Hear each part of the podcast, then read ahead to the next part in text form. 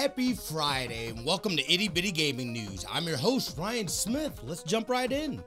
We got confirmation from Naughty Dog that they are no longer going to be working on The Last of Us Online.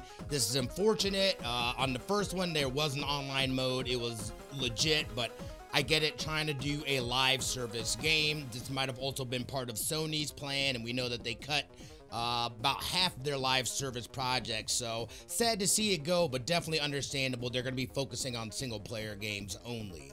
And if you remember from a previous episode, Platinum Games co founder Hideki Kamiya has finally come out as to why he ended up leaving the company, and it basically boils down to artistic differences. Uh, he had one thing in mind, and the president had something else.